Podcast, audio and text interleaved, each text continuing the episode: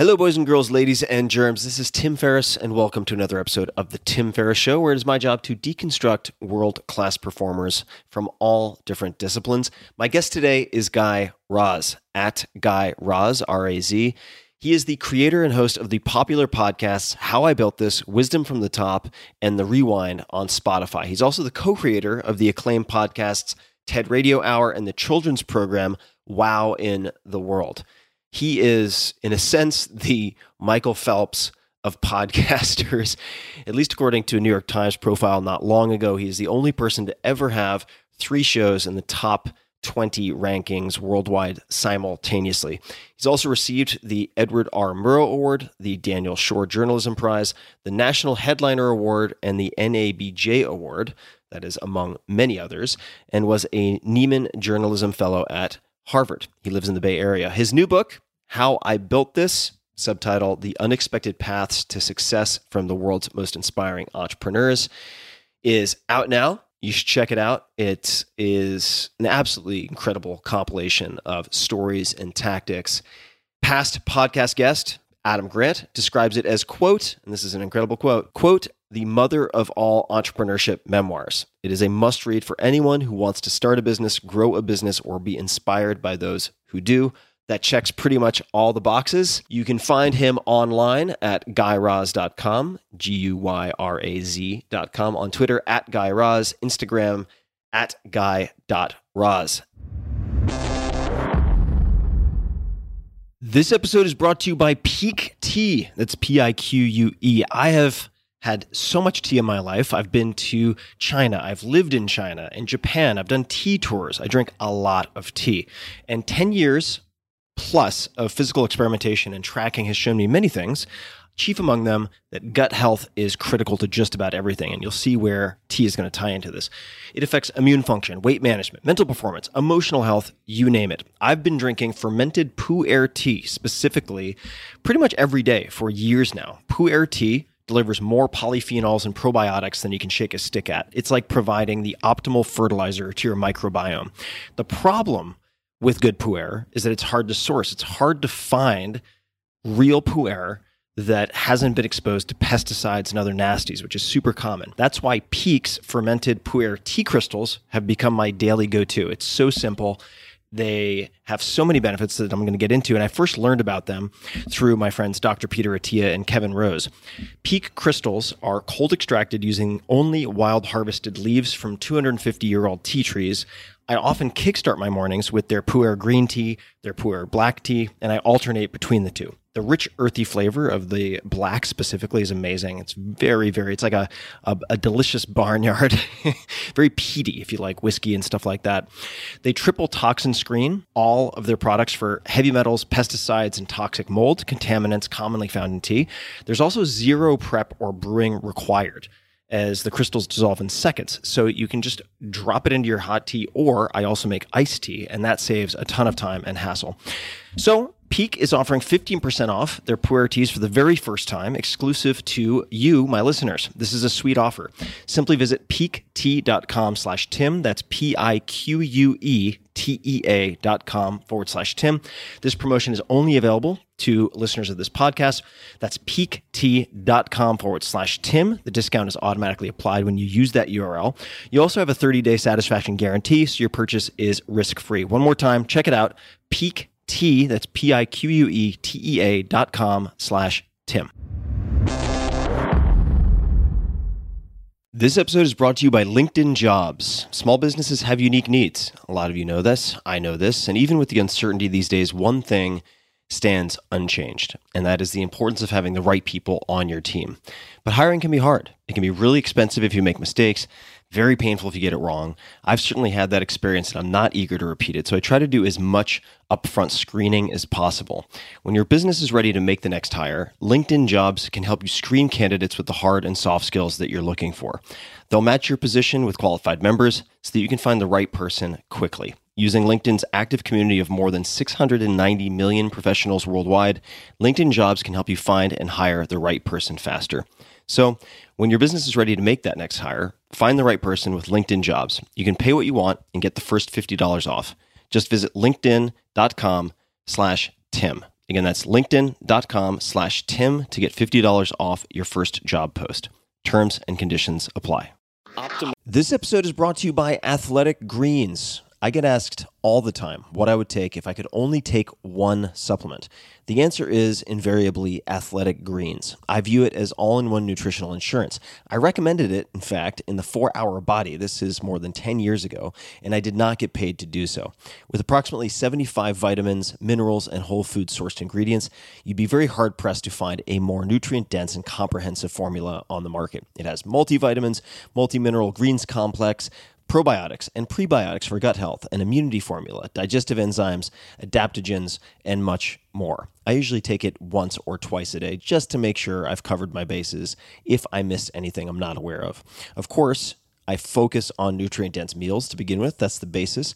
But Athletic Greens makes it easy to get a lot of nutrition when whole foods aren't readily available. From travel packets, I always have them in my bag when I'm zipping around. Right now, Athletic Greens is giving my audience a special offer on top of their all in one formula, which is a free vitamin D supplement and five free travel packs with your first subscription purchase. Many of us are deficient in vitamin D. I've found that true for myself, which is usually produced in our bodies from sun exposure. So, adding a vitamin D supplement to your daily routine is a great option for additional immune support. Support your immunity, gut health, and energy by visiting athleticgreens.com slash TFS. You'll receive up to a year's supply of vitamin D and five free travel packs with your subscription. Again, that's athleticgreens.com slash TFS, as in Tim Ferriss Show. athleticgreens.com slash TFS. With LinkedIn Jobs, we tap into a network of more than a billion professionals to help you find quality professionals quickly and easily for any role you need. Marketing wizards? Found them. Software engineers? Found. That project manager I could never seem to hire? And found. LinkedIn Jobs quickly matches your roles with candidates with the right skills and experience. In fact, 86% of small businesses get a qualified candidate within 24 hours. Post your first job for free and get started at linkedin.com slash acquire. That's linkedin.com slash acquire. Terms and conditions apply. At this altitude, I can run flat out for a half mile before my hands start shaking. Can I ask you a personal question? Now would seem an appropriate time. What if I did the opposite? I'm a cybernetic organism, living tissue over a metal endoskeleton.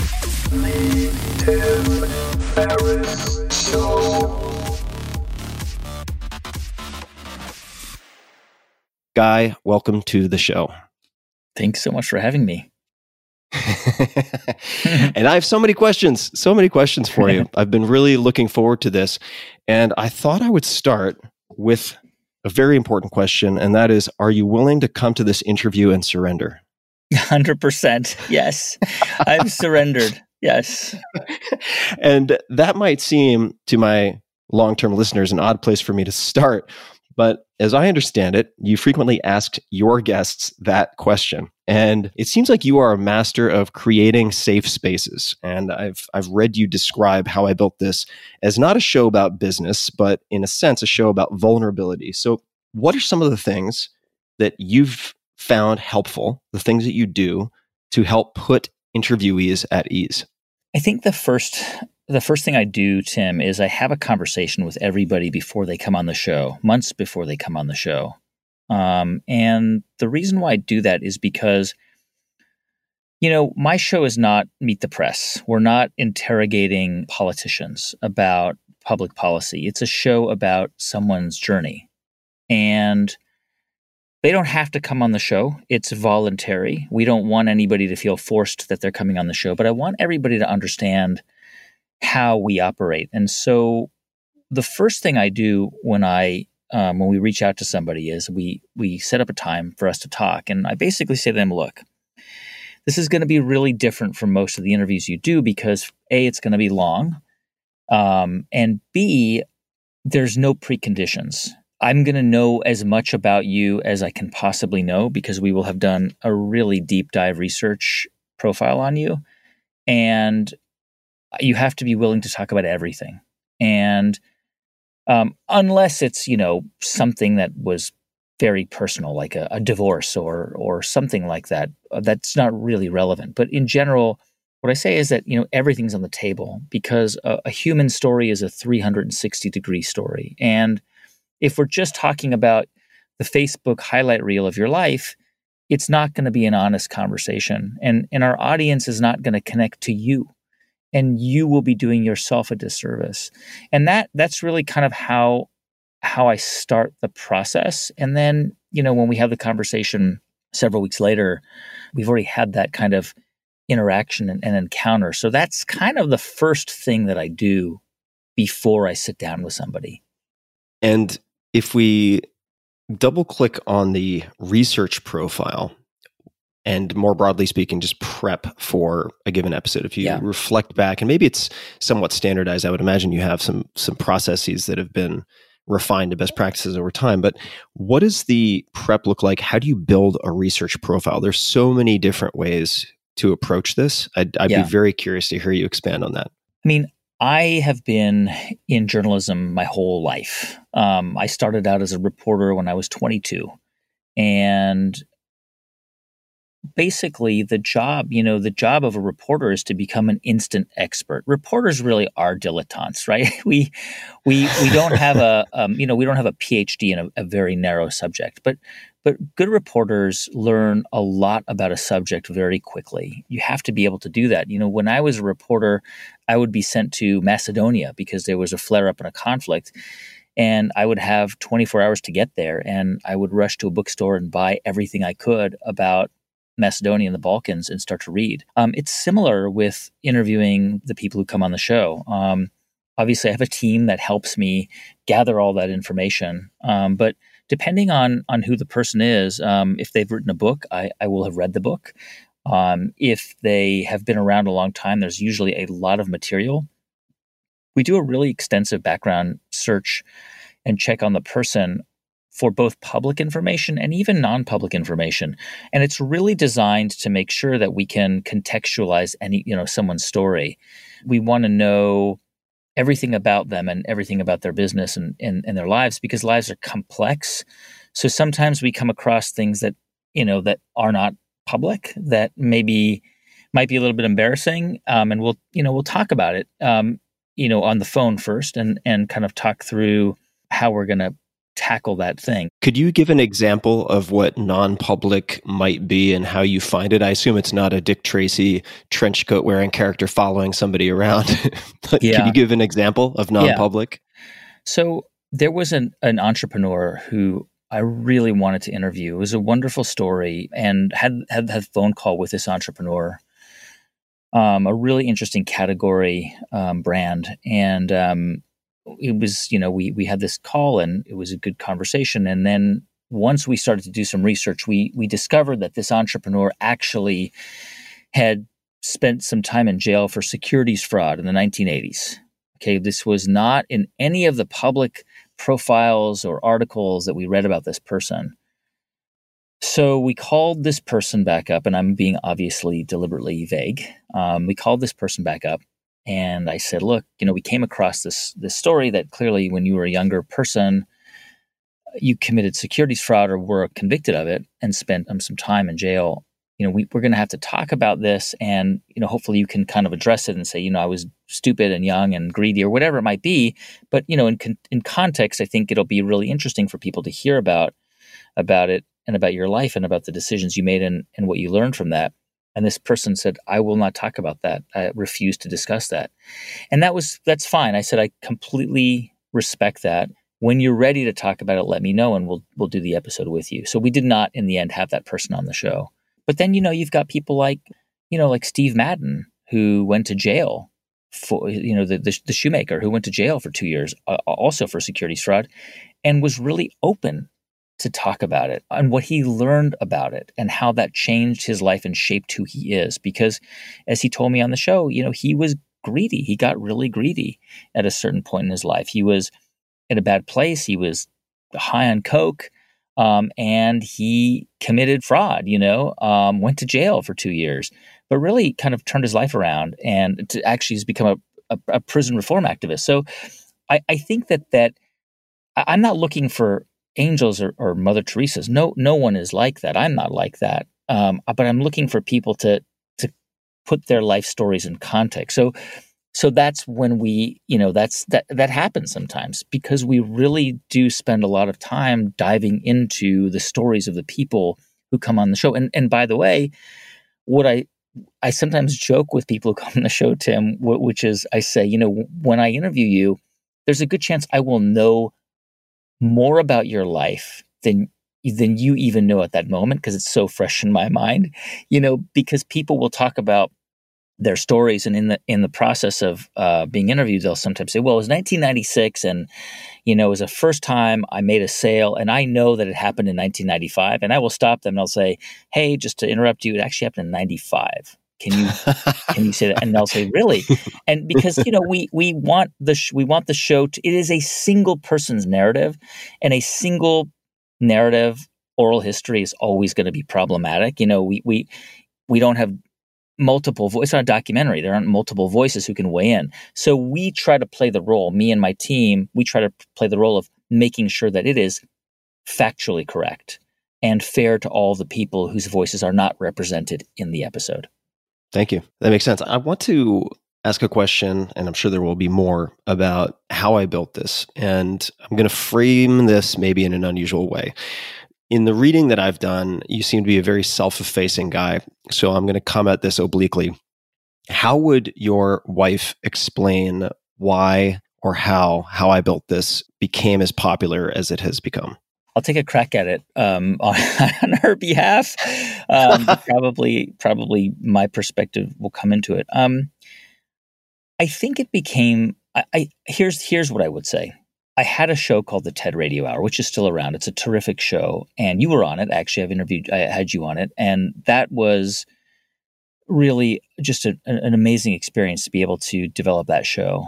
I got very lucky, Tim. I rode the podcast wave very early. So TED Radio Hour was launched in 2013, and podcasting really started to take off with Serial with that show Serial. You know, your podcast probably even even saw a rise, right? All all podcasts that were around saw a rise, and so you know, all of a sudden, TED Radio Hour, you know, with the the combination of the TED brand, the NPR brand, and then just podcasting rising. And and look, I think we made a really high quality show. It's still a terrific show.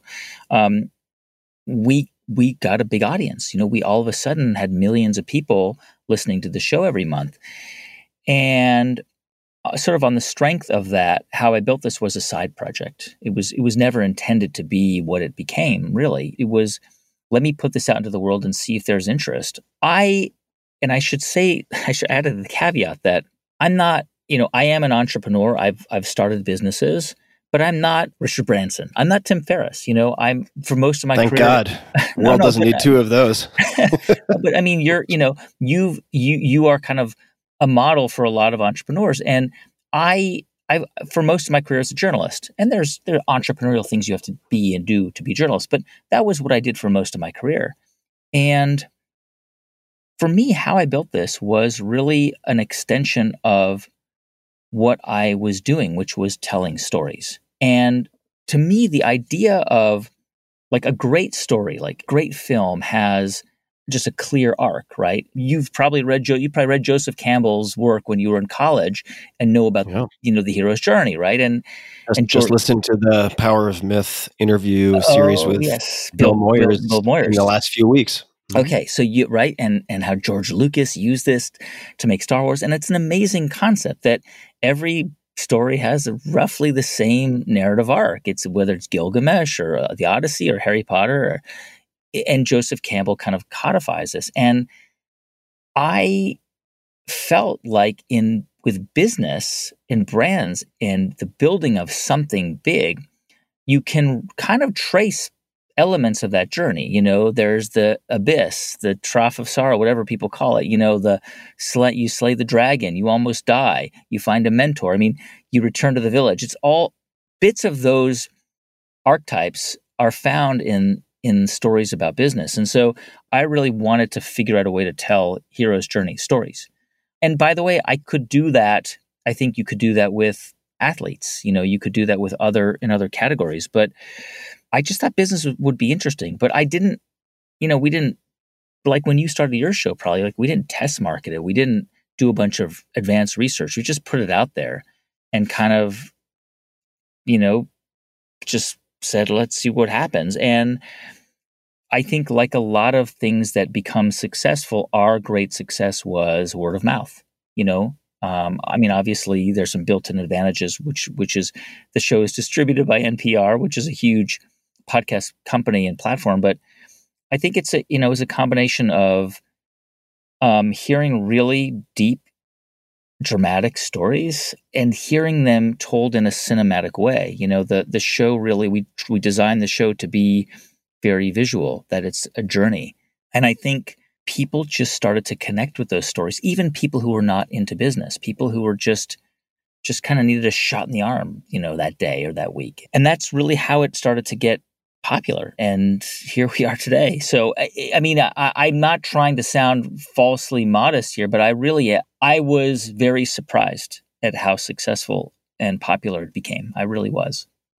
I want to add a few observations that may or may not be true, but they're, I guess, speculation. I think the show also benefits from a, in a sense, a singular focus that is well conveyed in a tightly curated format with a prescriptive title, right? It, it has focus in a an ocean of flotsam and jetsam in the sense that there are many podcasts, one might even say my podcast included, that can really meander all over the place. And I, I think that with how I built this, people are able to ascertain immediately whether or not they are interested just by looking at the thumbnail. And that is, I think, a rarity in the world of podcasting. I do think that there's the and it's it's not just the the face of the podcast that is the book cover, but the way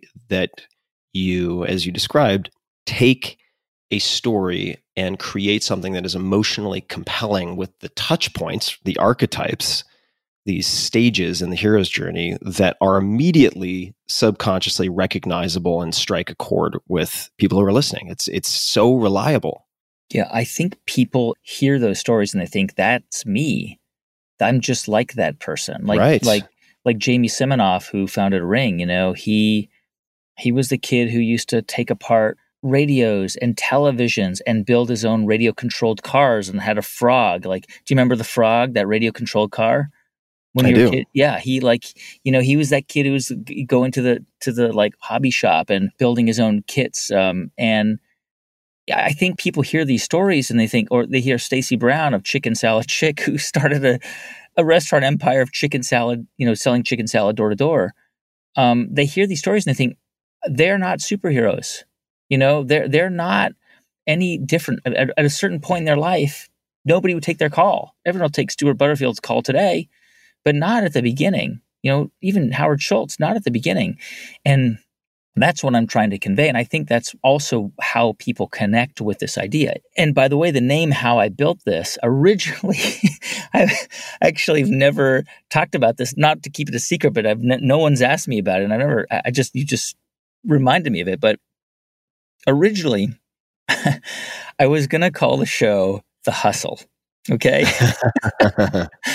because I thought in 2015 when I started working on this that that was more propulsive. You know, I wanted how I built this to be kind of like the anti NPR. You know, NPR has this reputation, right? This kind of almost ASMR kind of way, way of sounding, right?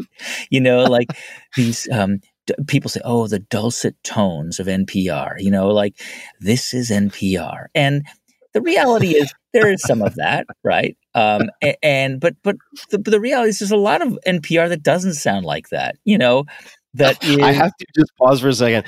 If people don't know the acronym that you refer to, Google it. We're going to move on, but please continue.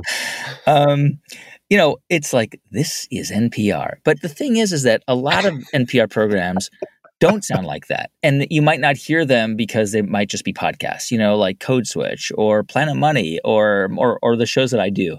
And I wanted this to be like almost the a- counter to what NPR sounds like. I wanted the theme song to be like I, I wanted the theme song of the show. In fact, Ramtin Arablouei, who wrote the theme song and was my first producer, now has his own show on NPR, a wonderful show called Throughline. He was a DJ. I had met him and I was looking for a freelance producer to help me launch this show. He knew nothing about radio. and I just loved him. He was just the nicest person I ever met. So anyway, he came in and, and did a temp gig with me, and that's how we launched the show. And then he became my first producer. But I said to him, he's also a composer. So I said, I want the theme song to sound like this song by Beck. It's the first song off the album. I'm blanking now. I'll have to look it up. But it's a song by Beck. And um, I, I, said, I want, I want this, this propulsive sound to inspire what you write. And so he wrote this song, and it's very it's like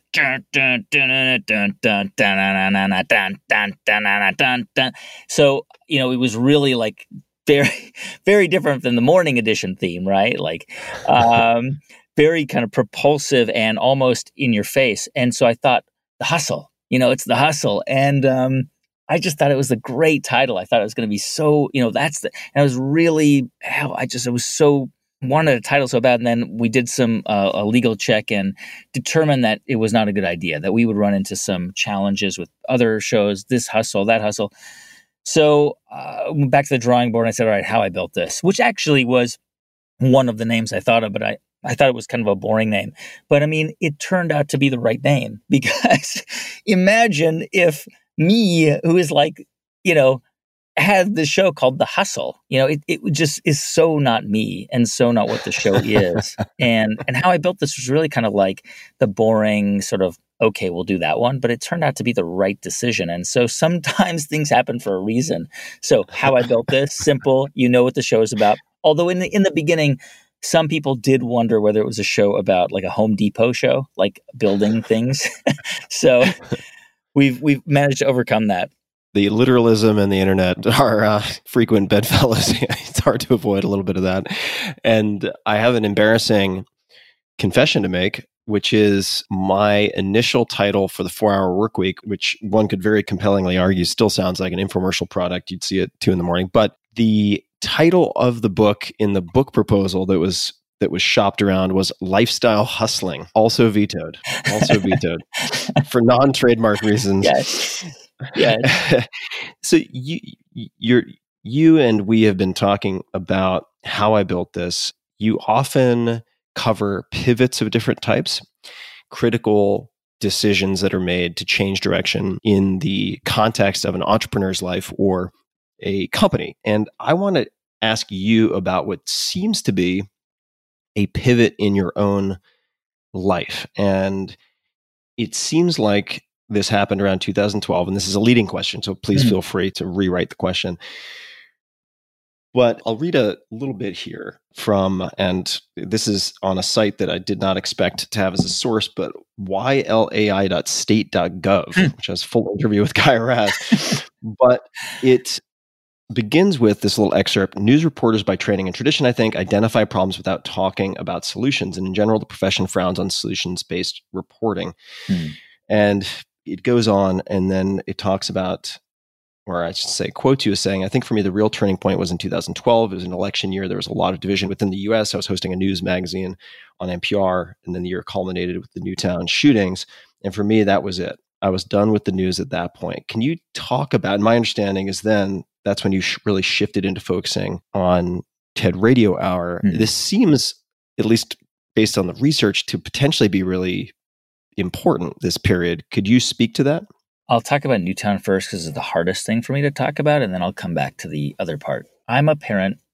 I've got an 11 year old and a nine year old. And that, the day that shooting happened, I was asked to host our national live coverage. And it was one of the hardest things I've done in my life. Now, I've covered five wars, I've seen human beings dead. I saw humans die before my eyes. I never got near Newtown. I never went there.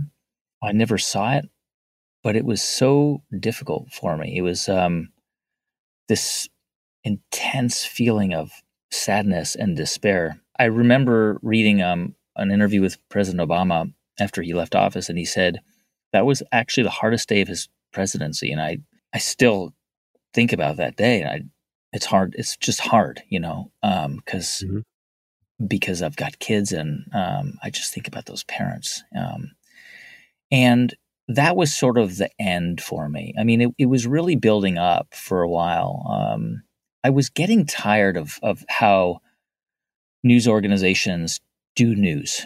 Um, I'm still tired of it. I think most news organizations forever and ever thought that there was something called objectivity and that they determined what that was. And it was usually older uh, white men. Nothing wrong with older white men. I'm, I'm, you know, I'm just saying it was just that, that determined what objectivity was and that we were basically, we needed to think of ourselves as robots, as automatons who had no feelings or views or thoughts about the world. We were just there to deliver the news. And if you asked most reporters, and even to this day, if you ask a lot of reporters in Washington, they will say, Look, all I do is call balls and strikes. That's my job. But I never thought that that was my job. That's not what, why I wanted to be a journalist. I wanted to be a journalist because I probably naively believed and still believe that the more knowledge people have about other people, the more people know about other people's stories, it's more likely that that will make that person more empathetic. Mm-hmm. And I always thought if I went overseas and I lived overseas and was was a reporter for many years, if I went overseas and told those stories about people who were living in war zones or conflict zones or who, who had no control over the process or the conflict happening around them, if I could tell those stories, then I could make a contribution to better human understanding. I was not going to do that on my own, obviously. I was not personally going to change the world, but I think many people want to do something that will have an impact on the world in a small way. And for me, my small way was to be a reporter and to tell stories. And when I was the host of All Things Considered, um, by the time I, I became the host of that show in 2009, you know, I I had a hard time delivering the news in a way that needed to be delivered because there were just so many stories that on the face of it just seemed totally absurd and wrong and false. I mean, and the way, I mean, even the way news organizations covered, you know, the rise of the Tea Party, for example, as if it was, you know, this grassroots, populist, anti government movement of people who wanted, you know, no deficits and no debt. I mean, that was nonsense. We know that today. We know that so much of that was propped up and influenced by huge multi billionaire mega donors to these organizations with names like Freedom Works and, you know, whatever.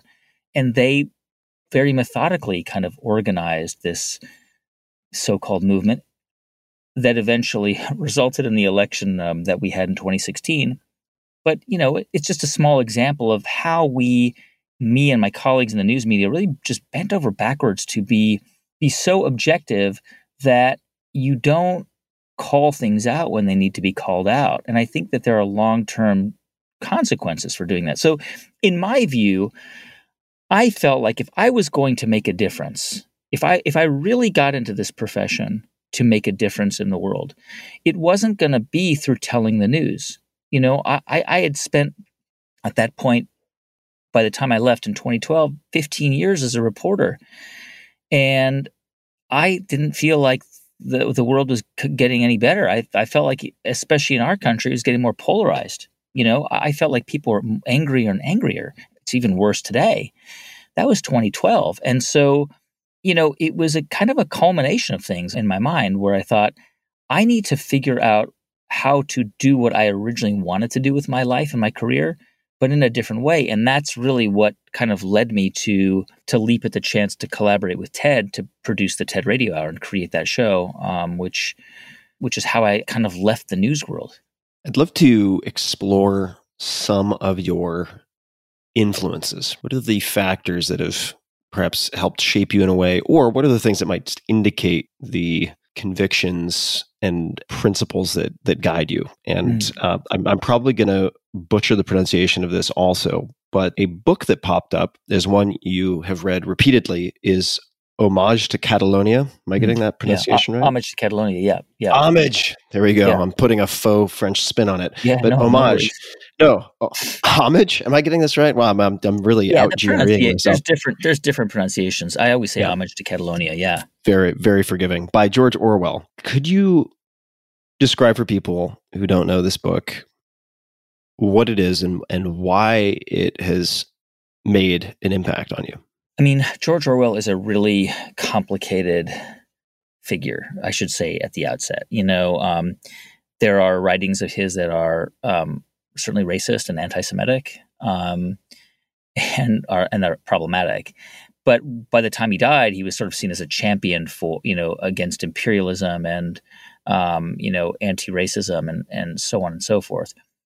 Putting that to one side for a moment, um, George Orwell, who I think in some ways is um, some some things about him are overrated, and I think sometimes he tends to be over venerated, in part because the late, great, incredible Christopher Hitchens wrote so much about George Orwell, and Hitchens was such an important public intellectual in the United States and really around the world, and people had so much respect and admiration for him that you know that he he really elevated George Orwell. But George Orwell was a was a leftist. Um, he was a committed, you know, leftist who went to fight in Spain with the Republicans to fight against the fascists. And uh, the, the the rough outline of the story is that you know the Republicans were basically social socialists, right? Like social democrats who wanted a who had this utopian vision for Spain that was free and fair and equitable and progressive, a, a light un, unto the world, right? But they were facing this very powerful foe in the fascists, led by Franco, backed by the Nazis um, in the mid 30s. And the Republicans were backed by the communists, by the Soviet communists. And what, what happened very rapidly was a split between the communists and the Republicans. Um, split is not exactly the right way to describe it, but essentially, Orwell got there and he discovered that there was an internecine war between these two left wing movements, you know, which was that one left wing movement wasn't pure and left enough for the extreme left movement, the communist movement. And he came there with this idealism to fight against fascism and to unite all of these, you know, groups on the left to defeat this, you know, this incredibly evil force. And became so disillusioned at the cynicism that he saw on his own side. Not to turn him into a right winger, he was he was a, a, leftist his whole life, but it was um, it's a, it's just a story about purity and the false promises of purity, and that the world is full of nuance and it's full of contradictions. And to me, that is what it means to be human. I mean, I, I admire people and respect people who have strong held views. Like, do you remember George Bush used to talk about, you know, his certitude, and Mhm. and and I have I have respect for George Bush as a human being, not super supportive of, of his politics, but um, I don't believe in certitude. I I actually really believe that, at least for me, that I'm open to having my the my views changed. You know, I, I welcome that. I'm I'm constantly interrogating how I feel about the world and the things I think about the world. You know, I was reading about like Bayesian analysis, you know, that this idea that, you know, the last thing you think that you've read or you you know about, you know, becomes sort of in your mind, it, naturally becomes like the thing that you believe or is most present. And Bayesian analysts are constantly interrogating what they believe to come to a fuller understanding of a subject. You know, epidemiologists talk about this a lot. And I love that idea. I love the idea that I can talk to somebody who may know a lot about a topic or subject or an issue and can really convince me that the way I think about it is wrong or that maybe I should rethink it. And that's that to me is what that book speaks to. The the there's another version of that book which I I've recently reread and really recommend that people read called Darkness at Noon um, by um, Arthur Koestler, um, also written in um, around that time, in 1941, I believe. and it was about the Soviet trials, the Stalinist trials of the 1930s. And you know, you read that book and you realize that the Soviet Union really wasn't ever very for just a very brief period of time was it truly a socialist country in the ideals of what socialism were meant to be. It was a dictatorship. It was I mean, there were very few differences between, you know, Stalinism, the fascism of Stalinism, and the fascism of any other fascist state. I mean, it was a police state. It was filled with terror. It was filled with paranoia. Um, so, you know, unfortunately, it gets kind of conflated with socialism. But it, you know, you read that book and you, you realize that, you know, um, that when humans pursue purity, when they pursue, you know, these ideals of purity, it can really lead to disaster. And that's why I, I love those books because as a reporter, as an interviewer, as a person, you know, I'm always looking to have my views changed. I'm always open to it. I want to learn from people. That's why I do. It's why you do what you do. You know, we do this because for free we get to learn from other people, and what a gift that is. You know, to know that a, on any given day, my my whole world can be blown apart. You know, and and how exciting is that? Talk about a specific. It is exciting, and I agree that the in some way, the I'm not going to call it a fool's errand, but it's uh, maybe Faustian bargain is a better way to look at it. The the search for pristine truth is not just sometimes, but usually leads to disaster in one Yeah. form or another, right? Because it, it creates these incredible blind spots, Yeah. and uh, freedom fighters can become tyrants very quickly uh, when they begin to look at things in a binary Yeah. I mean, look sense at with no flexibility. Excellent example. Just a quick thanks to one of our sponsors, and we'll be right back to the show. This episode is brought to you by Wealthfront. Did you know if you missed 10 of the best performing days after the 2008 crisis, you would have missed out on 50%, 50% of your returns? Don't miss out on the best days in the market. Stay invested in a long term automated investment portfolio. Wealthfront pioneered the automated investing movement, sometimes referred to as robo advising, and they currently oversee $20 billion of assets for their clients. Wealthfront can help you diversify your portfolio, minimize fees, and lower your taxes. It takes about three minutes to sign up, and then Wealthfront will build you a globally diversified portfolio of ETFs based on your risk appetite and manage it for you at an incredibly low cost. Wealthfront software constantly monitors your portfolio day in and day out, so you don't have to. They look for opportunities to rebalance and tax loss harvest to lower the amount of taxes you pay on your investment gains. Their newest service is called Autopilot, and it can monitor any checking account for excess cash to move into savings or an investment account. They've really thought of a ton. They've checked a lot of boxes. Smart investing should not feel like a roller coaster ride. Let the professionals do the work for you. Go to wealthfront.com slash Tim and open a Wealthfront investment account today, and you'll get your first $5,000 managed for free for life. That's wealthfront.com slash Tim. Wealthfront will automate your investments for the long term, and you can get started today at wealthfront.com slash Tim. Let's talk about how your views have changed as it relates to your own experience of depression. You've been quite public about this. Uh, it seems like you related to it differently when you were younger, uh, com- at least compared to perhaps how you speak about it now. Could you tell us more about your experience with depression and relating to depression? Well, first thing I would say about it, Tim, is that, I know you've talked about it too, um, is that it is, it's not for me, it doesn't feel courageous to talk about it now because I have, you know, I'm, I'm, I, I- I'm in a privileged position. I have these shows and I have a platform. So I don't think that talking about depression, from my perspective, is courageous. I talk about it because I want younger people and even people who aren't younger to understand that it is not strange. You are not broken. You're not, you know, there are all these things that I think people who are under experiencing depression um, think about and go through, you know, and I remember feeling selfish. Like, how could you feel this way? You know, how could you be so self absorbed? I would say things to myself that, that I remembered just feeling horrible about feeling horrible, you know? Um, Right. And Totally. and I remember when I was um, I mean, when I was in my early 20s, I I was sort of I think like a lot of young people um, wasn't quite sure how to navigate my life. I think it's much much more acute today even. I mean, I'm 45. I think it's much more acute today among young people than even when we were in our 20s.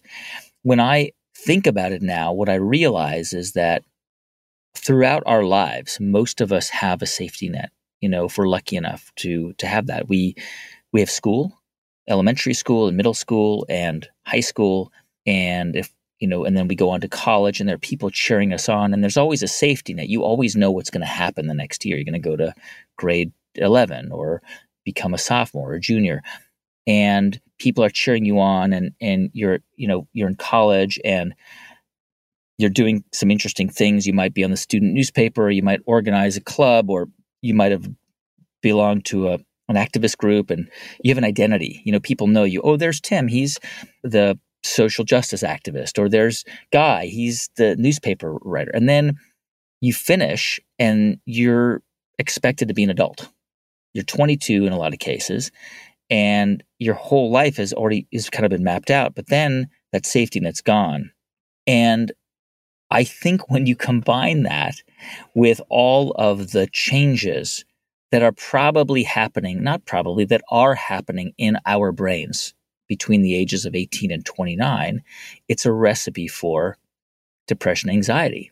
You know, the, when, when we were in our 20s, we didn't know as much about how the human brain develops as we do now. We, we now know that the human brain, the executive functions of the human brain, continue to develop until our late 20s, early 30s, that the brain is not fully formed. There's a lot sloshing around in there. And you combine that with, you know, these circumstances of entering life without a, a, a net all of a sudden. And it's not surprising that a lot of young people experience anxiety depression. And in my case, it hit me like a train. You know, I was outwardly, you know, things seemed okay. I, I was um, starting my career at NPR and just pounding the pavement and writing for the Washington City paper and trying to, um, you know, get my articles published. And but inside, I was a mess, you know, um, and and I couldn't explain it to myself. I couldn't understand what was happening, and I couldn't talk about it with anybody because I grew up in a house where that was mental health was not seen as a real thing, that it was lunacy, that, that you know, that didn't, that there was no, no such thing as me- mental illness. I think a lot of people can relate to that, you know. Now, of course, we, we, we talk about it a bit more, but, you know, back then, um, you know, when, when I was growing up in the 80s and 90s, people had mental health issues were, were seen as crazy and you just didn't talk about it. And for me, you know, it really began to culminate in just not getting out of bed and not coming to work um, and calling in sick and making excuses for not going in. And, you know, my around age 24, I was in really, really just bad, desperate shape. I didn't know what to do. I, w- I felt trapped in my body and also immobilized. And I, I couldn't talk to anybody about it because I was embarrassed. Also, I was really embarrassed and ashamed um, and just really wanted to just die. You know, hmm. I, I really, I remember feeling that so acutely that it would just be so great if I didn't wake up, you know. And I was very fortunate at that time to have a very important mentor who to this day is uh, my closest friend. And she had experienced her own mental health issues. Um, and so she she came to check in on me and um, my apartment in Washington D.C. And she knew something wasn't wrong, and um, she made an appointment for me with a doctor to go see a doctor, a, a psychologist, a psychiatrist. Forgive me. And I began to talk to him for several sessions, and um, spent about five years on antidepressants. so, um, mm-hmm. and now I will I will say this: I don't know if the antidepressants were effective. I, I hope I don't sound like Tom Cruise, but the jury is out on whether SSRIs are actually effective. And and right, this is a real legitimate debate in in psychiatry. But I will say that knowing that I was actually, I think that the knowledge that I was trying to regain control over myself helped a lot. And, you know, the five years that I used antidepressants helped me immensely because it, whether they it was a prophylactic effect or, or not, it helped and it, it, it enabled me to to kind of live a relatively normal life. And what I think has really been remarkable is for me is that it doesn't leave. You know, if you've you mean depression? It doesn't the, leave. The, the dark dog, the black dog. It's going to come back. But I find that as I've gotten older, it becomes immensely more manageable. And yeah. that's the difference is that you learn to accept that it will happen, it will pop up. And as I have gotten older and have been able to reflect on it more, I've also learned how to manage and cope and kind of self heal, you know. And that's been, I think that's really an important thing that I try and talk to younger people because I'm I try to make myself available to interns at NPR or younger people that I come across who are scared to talk about it or embarrassed and I'm just like I've been there, you know, and but I want you to know that as you get older, it will become more manageable and you will get it. It will happen again, but it's it's not going to be quite as intense or quite as difficult if you start to work through it now. Thank you so much for sharing. Uh, as you know, this is a, a subject that's uh, near and dear to me in a sense. And I'd love to ask you a, a few follow up sure. questions. The first, I suppose, uh, actually, just a, a, comment first, which is uh, to add to your your point of management becoming easier as you get older. I've been reading a fair amount of the writing of Anthony DeMello, who was a, he's since passed, but he was a Jesuit priest and also a psychotherapist. And he has a number of books, Awareness, another is Rediscovering Life. So fairly generic titles, but the content, some of the content I find to be very, very helpful. And one of the anecdotes that stuck with me from the latter, which is a very fast read, the, be- the beginning of Rediscovering Life is quite lukewarm. But uh, the anecdote was uh, a, a description of this enlightened being let's call it a a monk and the monk says before enlightenment i was depressed after enlightenment i'm still depressed but but the way that i relate to the depression is different and that makes all the difference and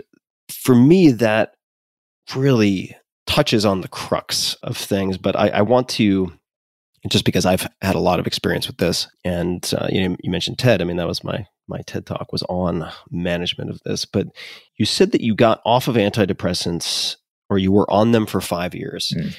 How did you make the decision to come off of them, and and why? It wasn't really a momentous decision. It wasn't like a you know a moment where I sh- I smashed a champagne bottle against the side of a, a ship. You know, it was. Um, it it was very it was just sort of like you know, I think I'm going to try this. And, uh, you know, I wasn't um, seeing a, a therapist. I, I, mean, at the time, you know, th- this five year period when I was taking antidepressants, I mean, this was when I, I, I covered the Iraq War. I covered the war in Afghanistan. I became the CNN correspondent covering Palestine and Israel. Um, I was, you know, in and out of Iraq and embedding with the military. You had I a was, goat slaughtered in your honor. What yes, happened? Right. I mean, I was I was constantly on the move, which I think also probably had a, a huge impact on on my ability to cope because I was racing and racing and racing around a lot, you know. Um, and it was really just a, a kind of let me try this out, and it was fine. I will say that when that ended, when I stopped being a foreign correspondent, I came back to the United States and I came back to NPR because I left NPR, went to CNN, and then I went back to NPR. I I went right back into a depression um, hmm. very quickly. I mean, it was sometimes more intense, sometimes less intense, and part of that was because I think I wasn't racing around. I wasn't hopping on planes all the time. I was back in Washington D.C. Kind of fig- trying to figure out what I was going to do at NPR, and then I started to cover the Pentagon for a while, and it was really hard and dull and um, ch- challenging for me personally. Um, and you know, there was a, a moment in that time period where it was about 2007 where I really thought, okay, I'm kind of done with this profession. You know that that this is really not. I don't really have a future here. In part because I really wanted to transition from being a reporter, which I I wasn't happy doing, and I didn't think I was very good at it. I was fine. I was perfectly fine. I just I wasn't. You won a hell of a lot of awards for somebody who wasn't very good at it. Yeah, but you know this thing about awards. Awards are nonsense. I mean, I, I'm I'm being totally. I mean, awards are people who get awards are people who submit their work, right? So that's the first thing. You got to submit your work. the second thing True, yeah. Um, you know, very few awards are really, you know, awarded in a in a you know, I mean, the Pulitzers have committees, and some of these bigger awards have, you know, lots of committees where the people really do carefully read. Or m- most awards are are kind of handed out. So, yes, I have those awards, and I'm thank you for the people giving them to me, but um, take them with a grain of salt. So, that being said, um, I really wanted to. I, I felt like I wanted to have bigger conversations like this one. You know, I wanted to be able to talk to a wide range of people, and I really wanted to to host programs. And at the time, um, I was told that I was not, I did not have the right personality to be a radio host. How is that presented to you? What What does that mean? Yeah, I mean, I'm not I'm not questioning Yeah. the, the statement. I'm just wondering how that was expressed to you. What was lacking or wrong with your personality for radio? I was too much of a military war correspondent, if you can believe that. Nobody who hears how I built this today would even knows that I did that, but that was how I was perceived, and I think this is very common in in a lot of, you know, for a lot of people that they are they work somewhere and there's a perception that's developed around them or about them, and it's hard to shake that. You know, sometimes the only way to shake that is to leave. And in my True. case, Very true. I that was my reputation, um, you know, and I was seen as like a very serious and you know an NPR host had to be you know like a, a vaudevillian actor, and and I didn't have you know whatever it was, whatever the Speaking in dulcet tones, you didn't have the dulcet Yeah. tones. but but I was told that I just didn't have the right personality for that, and um and I I don't think that was an unfair assessment at the time. I think that I wish that the person who told me that, who was pretty important at the time, would have given me a shot to prove myself. But I don't think it was an unfair assessment based on the work I was doing, you know? So, really, at that time, I began to think about what else could I do with my life, you know? Um, I was married, still am. Uh, we did not yet have a child, um, but we knew we wanted one. And, and I started to just kind of flail and, and look around. And that that was also a very tough period. What kind of saved me was, um, and what has saved me throughout my career was always trying to re figure out how to regain control, you know, of the situation. And in that case, it was um, applying for the Nieman Fellowship. I applied for a bunch of different fellowships, and I got the Nieman Fellowship. It's a, a journalism fellowship at Harvard, where they bring in you go there for a year and they give you free tuition and you get a stipend for housing and you can do whatever you want and that was a transformational year you know that's really that's when i first was exposed to the case study method um, which inspired how i built No kidding. Yeah, I didn't know that. How that makes perfect sense. that's when I, you know, that's when I first took a class at the business school and we got the case studies and I was just fascinated. I said, This is how they teach business school through stories? This is incredible. I mean, that planted the seed in my mind for how I built this. I started to host shows on WBUR in Boston that year. And that really was a transformational year. So then when I finished that year, I came out of the Nieman Fellowship with a child. We had a child who was born, my oldest son now, Henry Definite transformational year. and um, and I became the host of All Things Considered on the weekend, and so that really, you know, that was a, a real turning point for me. But you know, in the time before that, I really did kind of return to that dark place, um, trying to kind of figure out my life and trying to wrestle with the demons in my head. And, um, you know, eventually it passed again. You seem to also have a very, well, A, a combination of prolific output and a solid, seemingly from the outside, sort of identity as the the sort of heir apparent podcast king in many respects, at least in the minds of a lot of people. And I'd love to, somewhat along those lines, ask just a little bit more about the the fellowship. So the Nieman Journalism Fellowship at Harvard, transformational year. How much of that was seeing the case studies and so on, which are fantastic, and people can, for those people uh, listening who are interested, find, I believe, Harvard Business School HBS case studies as well as Stanford Business School case studies uh, online. You can you can mm-hmm. actually access some yeah, of these, a which, lot are, of them, yeah. are outstanding. How much of it was the content versus the break versus the ability to breathe with a concrete answer to what are you or what do you do? I'm a Nieman Journalism Fellow at Harvard versus something else. I'm just I'd love to hear you speak a little bit more about why that was so transformational it was transformational because I had been in the news world my whole professional life. And anyone who has been in one industry or in one place knows what it's like to develop tunnel vision. You know, you are around people who think like you in general and who have similar interests. Now, journalists are fascinating, wonderful people. I love journalists. They're, they're some of the most interesting, funniest, smartest people around. But, you know, the news business and news organizations, especially NPR, are extremely conservative culturally and very slow to change. You know, things that that are radical at news organizations in the business world, people would be like, "What? Why is that radical? Like, what do you what do you mean? Like, that's what we do every day. You're, you're telling me that's a big deal, you know?" Because news organizations operate with their own set of standards and guidelines and values that sometimes make a lot of sense and sometimes don't. And that year just tore those blinders off all of a sudden I'm, I'm I'm out of my environment. And I recommend this to so many people. I say when you're stuck in life, figure out a way to just get out for a month or a year or 6 months. And just as a digression, I did an episode on La Colombe coffee, right? Have you had La Colombe Mm-hmm. coffee before? I have. I have. Mhm. So I did I did an episode of how I built this on these guys. And you know, you know, one of the co-founders, he basically like he he was going through a, a depression when they were trying to form the company, Todd Carmichael, and he wanted to just drop out and leave. And his co-founder said, just take some time, just go. And Todd like flew to a remote island in the South Pacific with no electricity. And in for a penny, in for a pound. yeah, and lived there for three months.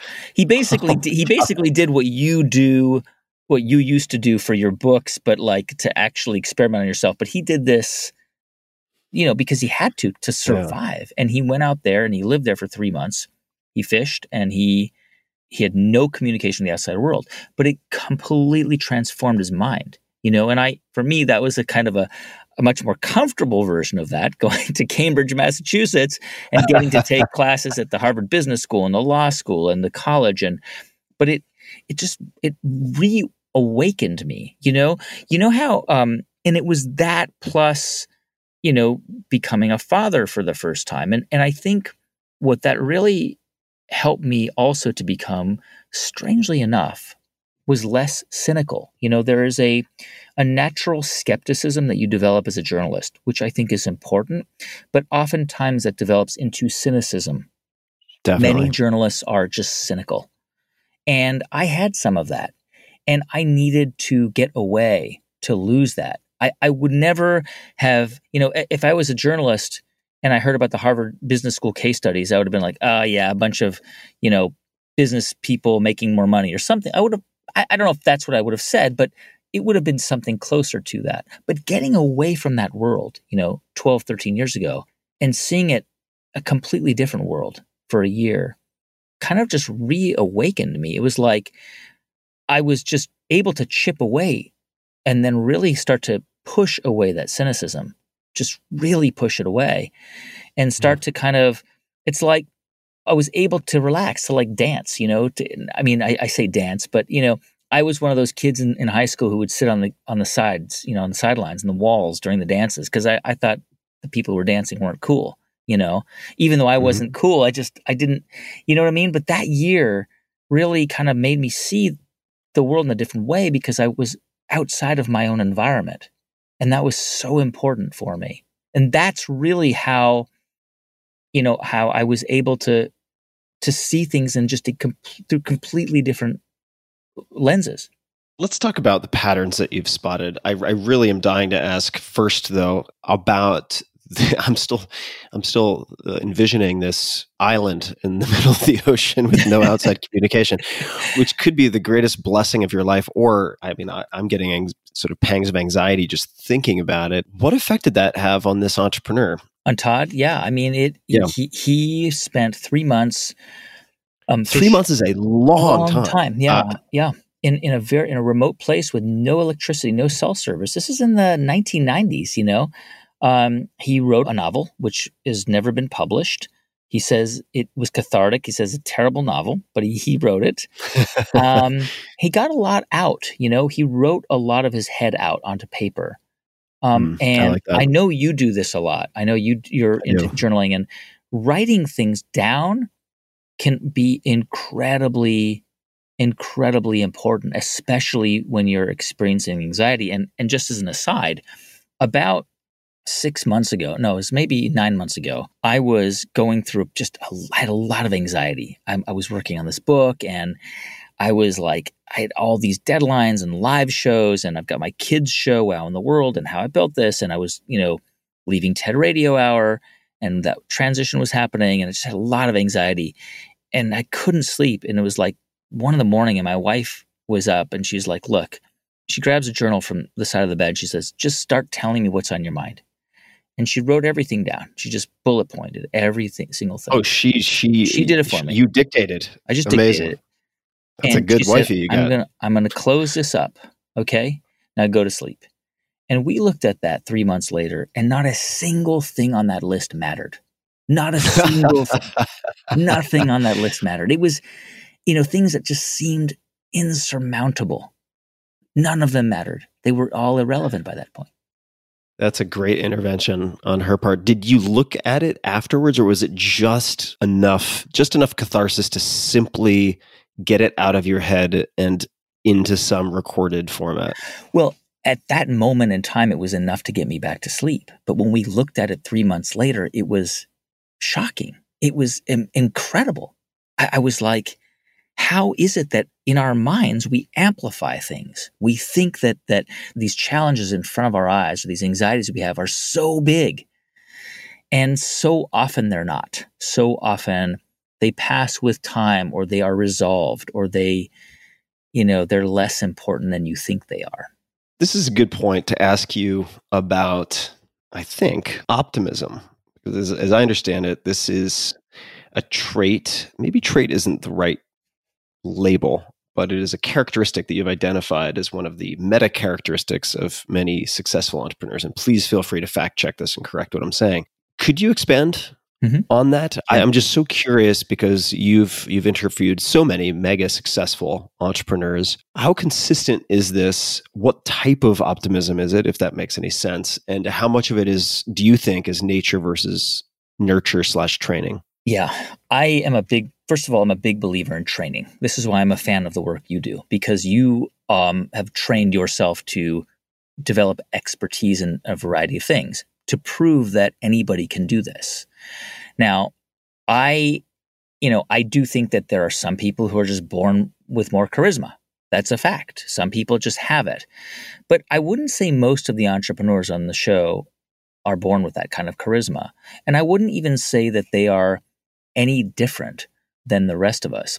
But I do think that they were able to convince themselves that their idea was going to work.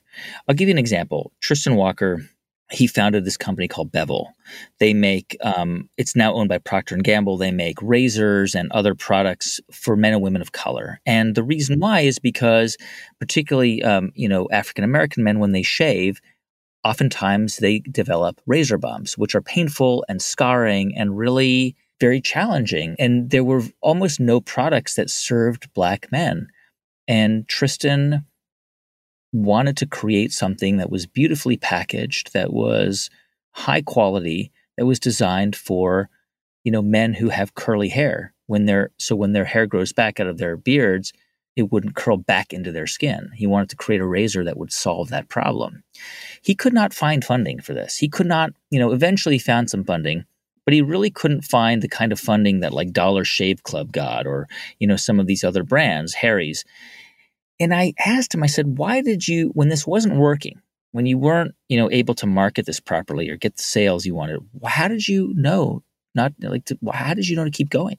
How did you have the optimism? He said, because I, I knew with my heart and soul every single man that I have known my whole life, every black and brown man that I've known who has this problem needs it to be solved. And if I can't do it, nobody's going to do it. If this isn't going to work with me, it's not going to work with anyone. And this problem's never going to be solved. He said, So what kept me going was I knew this was a problem that had to be solved. And I was convinced of it. And that's what kept him going. Today, the, the, the brand is owned by Procter & Gamble. It's incredibly successful. It's, you know, Target and Walmart and everywhere around the country. And Tristan Walker is just a phenomenal, inspiring guy um, and that's the thing, you know, I think that it's not this blind optimism, but it is an unshakable belief that the idea they have has to be put out, it has to be out in the world in some form or fashion. It has to. I mean, you know, Jamie Siminoff with Ring, with his doorbell company, I mean, it was, he was close to bankrupt eight years ago. His wife almost took, they almost took out a, a, a line of credit on their, on their house to save this business. Um, what eventually saved him was going on Shark Tank. he got really mm-hmm. lucky and went on Shark Tank and got this exposure. But you know, he really believed that that people would want a video doorbell. you know, he just he just in his heart and gut he knew it.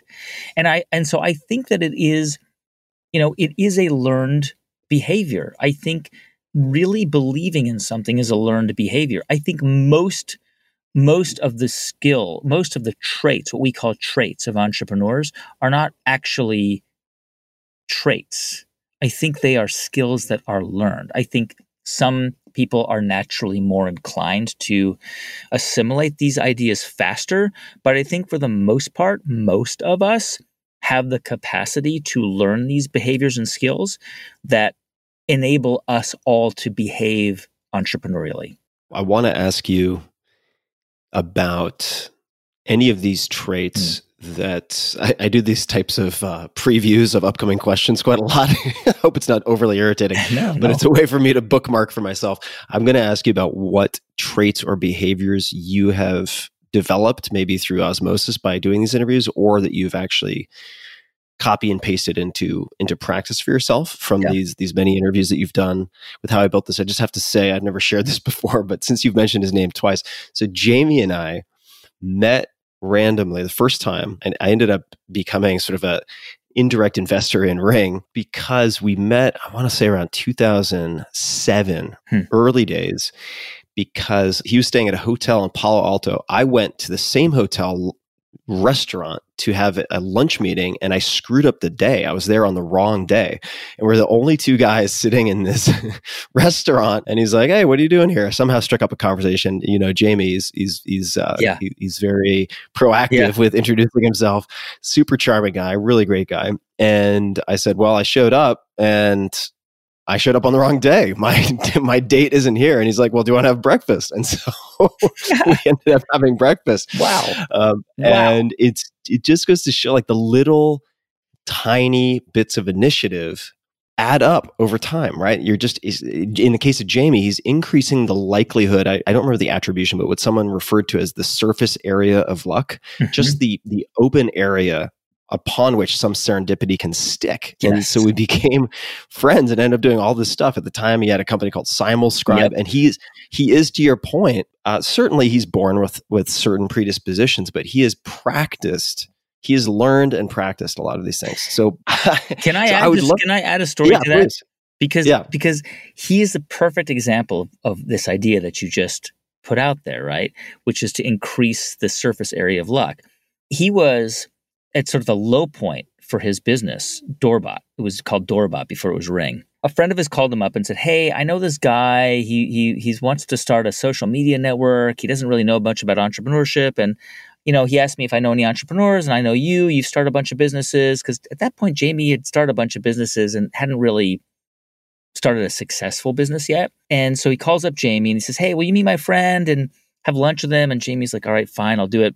So the day of the lunch comes and it's a just a horrible day for Jamie. Like his business is like tanking. He's feeling really low. He's not feeling confident. Um, he really doesn't want to go to this lunch. He, he he knows that this guy he's having lunch with is actually comes from a family of with a lot of money, and he's like, oh, why am I going and giving him advice? What advice can I can I give this guy? And it's all the way in like Hollywood, and he's got to drive from the other side of LA, and he he gets to this lunch, and he's hearing the guy's idea, and it's it's not a great idea. It's a so, like a social media network for um for Hollywood agents, and he asks Jamie for his feedback, and Jamie gives him you know earnest, honest feedback. And the guy was like, "Oh, I really appreciate that." And he's like, "Oh, by the way, what are you working on?" And Jamie's like, "Oh, it's nothing. It's just this." So like, oh, tell me. He's like, "Oh, well, it's these doorbells it's called Doorbot. It's like a video doorbell, and it's it's you know we're trying to see if it'll work." And he's like, "No way." He's like, "Dude, you should go on Shark Tank." And Jamie's like, "Well," and Jamie's like, "Well, I'd love to go on Shark Tank, but so would thirty thousand other people." He's like, "No, no." He's like, "I have a friend who's a producer on Shark Tank." He's like, Oh, he's man. like, let me get you in touch with him. That one lunch transformed Jamie's life. You know, it's it's it's this idea of taking opportunities when they come and understanding that luck really does pass all of us by, sometimes multiple times. Um, and it's really what we end up doing with it. Definitely. I, I love that those stories are so similar. I mean, yeah, it's a, it's a practice. So to come back to the, the question I promised, are there any particular habits, practices, characteristics that you have developed or tried to develop as a result of all of these interviews that you've done? Yeah. Um, I mean, a lot of them. I, I think about. I think about change a lot. I think about pivoting a lot, and I think about interrogating what we do all of the time. Um, I mean, this is something that you know Howard Schultz would do with Starbucks: constantly interrogate what they're doing, and really never allowing the company to become comfortable. You know, to to always um, kind of stay off balance a little bit. Um, you know, Starbucks is is a good example because it's just so it's such a behemoth. I remember Herb Kelleher, the late Herb Kelleher of Southwest Airlines, who um, uh, you know he didn't live in Austin, but he lived in not too far from you in Texas. I guess far. Texas is pretty big, um, but but Herb Kelleher, just a wonderful man, started Southwest Airlines, and his motto was think small, act small, and that's how you get big. And I wrote a chapter about this in, in the book because what he was saying was essentially was don't get comfortable. You know, he saw the collapse of the big airlines, TWA and, and Aloha and a bunch of other big airlines, Pan Am. And he said they collapsed because they got too comfortable and cocky and they they were on top of the world and and, and so they stopped paying attention to the things that mattered, like efficiencies and and and innovation. And so, you know, he was his argument was let's think small, let's act small. Well, today Southwest Airlines is what the third biggest airline in the world, right? And so that to me is a really inspiring way to think about what we do too. You know, I do I do try to think small and act small. I don't ever take for granted our the success of our show and our listeners. In fact, you know, after the pandemic hit, we had a moment where our audience really just briefly collapsed, not collapsed, it dramatically dropped. And you know, I was really concerned about that, and I Yeah, I and think I- that's it's true true for a lot of people. In we had this we had this True- really true, for me as well. Yeah. just a dramatic decline and it was scary and so i started to interrogate what we were doing and whether we could do it better and we tripled down i mean we we launched a new offshoot show called the how i built this resilience series which i now do twice a week in addition to the main episode on mondays so i do a main episode monday and then wednesday and friday i do a live conversation with a founder talking about resilience and we you know, miraculously, we doubled our audience. We really worked and continue to work really hard on it. The other thing that you know I've been really influenced around is the idea of rejection. I think that this to me is the most important skill that an entrepreneur has to develop the ability to withstand rejection. Rejection is really hard. It really sucks. Like, I don't know if you ever experienced this, Tim, when you were younger, but, you know, asking somebody out on a date was very hard for me to do when I was younger. I would never have done it because I was always scared of somebody saying no. I wasn't like, you know, some of these people that I remember, they would say, well, you ask 100 people out and maybe one will go out with you. Um, I wasn't like that. I've never been good with rejection. I've learned to get much better with it. And why this is important is because when you are building any idea, whether it's in your company, like if you're entrepreneurial or you're trying to create something disruptive out in the world, you will always find people who will push back against it, right? There are always going to be people who will reject your idea. And it's why I think a lot of successful entrepreneurs started out as salespeople, like Mark Cuban or Sara Blakely. You know, she was selling fax machines door to door. Mark Cuban was selling computer software for, you know, CompuServe. And, and we eventually sold to CompuServe, but he was he was going door to door selling selling software. And you know, over time, you get used to people saying no soliciting, no thank you, please leave my premises, or hanging up the phone, and be becoming resilient to that, and and and just knowing that you've got to keep grinding away because that is essentially what a business is about. And if you can learn that, if you can kind of expose yourself to rejection again and again, and develop a thicker skin and an ability to withstand that, in my experience interviewing now, you know, deep dive interviews with more than 300 very influential entrepreneurs, I've discovered that that is really something that almost all of them have in common. I uh, could not agree more. I, I think that the the fact that that is a not just a learnable but a conditionable skill, if that makes sense, is, yeah. is really, really important. It's like developing a tan or developing strength in the gym. There's yes. a progressive resistance to it. And as you get stronger, the weights will feel lighter. You can add resistance. You can go for bigger targets. And what, if done really infrequently, might have a large impact on you gets to the point where it has no impact or negligible impact on your momentum if that makes sense it's it's really really important what do you think the podcast landscape or world will look like in 2 or 3 years what do you think will change if you had to put on your your forecasting slash prediction hat what do you think is going to change what do you think it's going to look like i think it's going to be much closer to the premium television model i think that we are going to see more and more large networks like Spotify, Amazon, Apple, etc. platforms, I should say, kind of creating walled gardens. They may be free walled gardens, um, but walled gardens where you can only hear, you know, Joe Rogan on Spotify, or you can only hear Guy Raz on Spotify, or Tim Ferriss on, or on Amazon, whatever it might be. I think that is inevitable. If I be perfectly honest, I don't know if that's going to be great for consumers. And I don't know if it's going to be great for podcast kind of ecosystem. You know, podcasting right now is a little bit like community radio in the in the 70s. It's wide open. Anybody can start one. There are a million podcasts in the English language. Only a tiny tiny, you know, um, top of a pin head number of those podcasts have over 50,000 listeners a week. Just a teeny tiny number. And even a, a smaller atomic you know molecule fraction of that have a million or more listeners a week. Um, it doesn't mean that it's impossible to gain that audience. I mean, the beauty of podcasting is the barrier to entry is very low. Anybody can start recording themselves and upload it to to these platforms.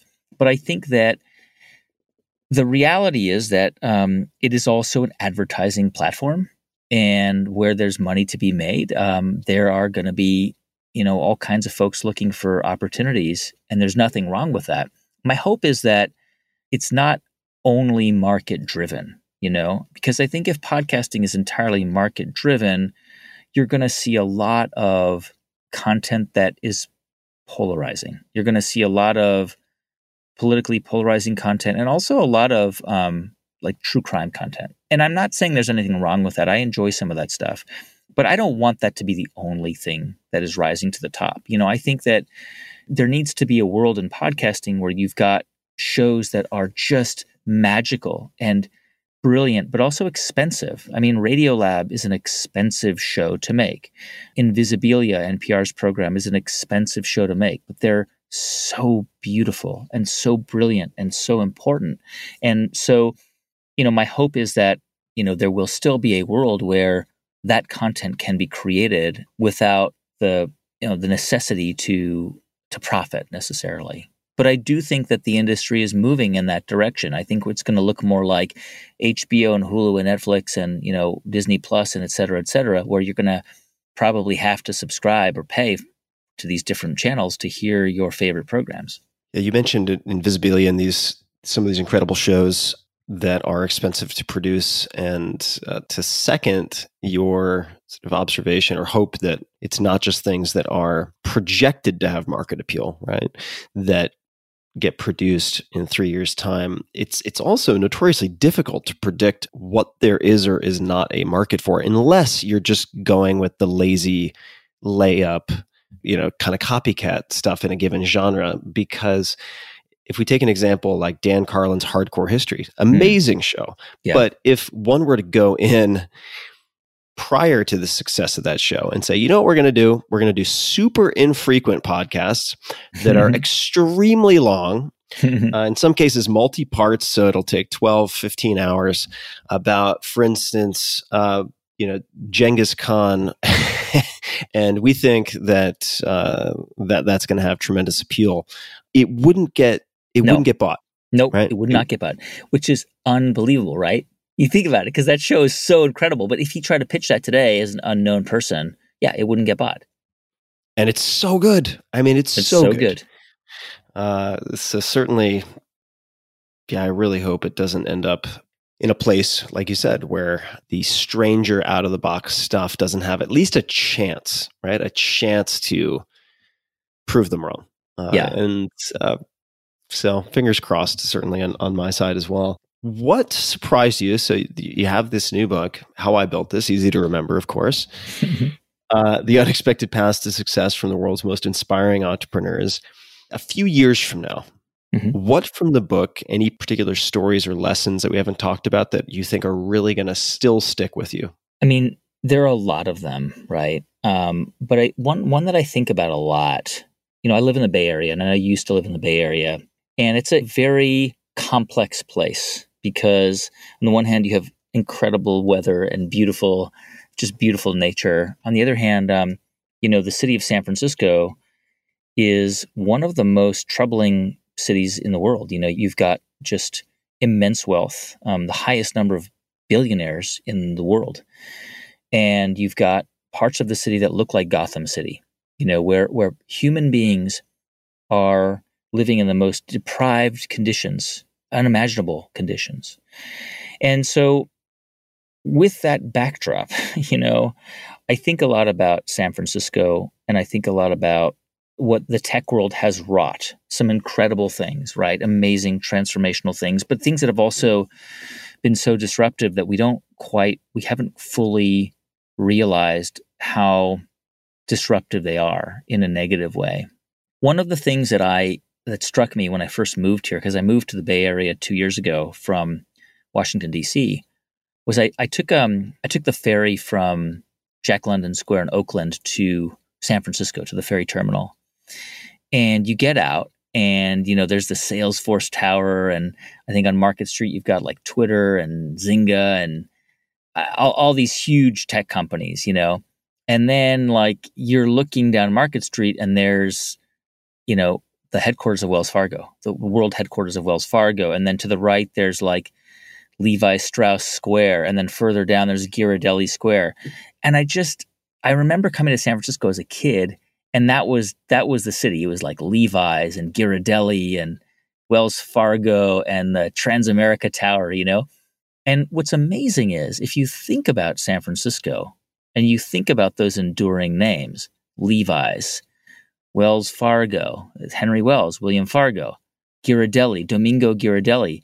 I started to look at, into those stories.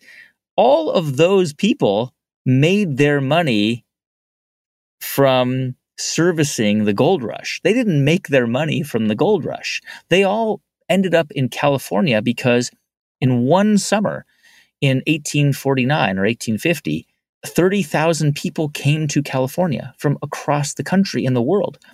It was an invasion of human beings searching for gold. And as we know, almost nobody made anything. Even Sutter ended up, I believe, he ended up impoverished when he died. You know, it was Sutter's Mill where the gold was discovered.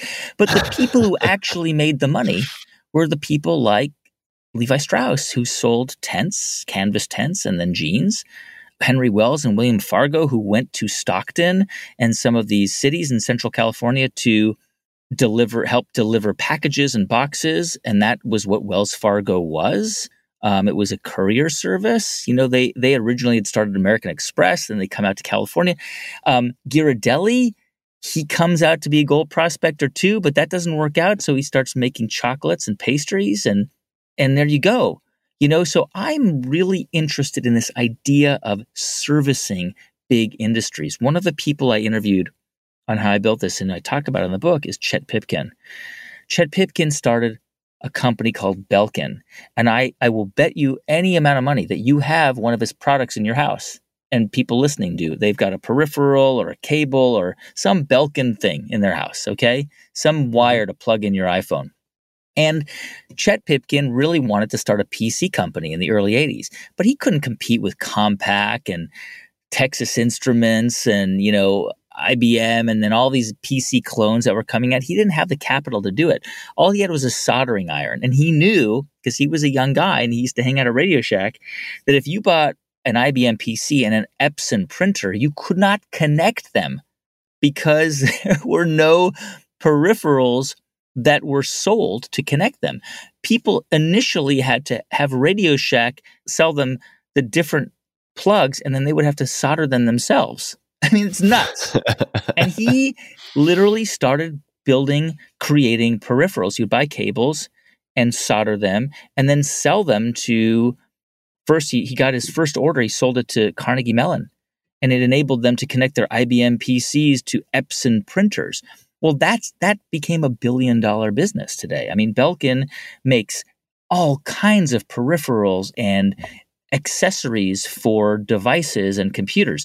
So he wasn't going for the gold mine. He was selling canvas tents and jeans to the gold rushers, you know?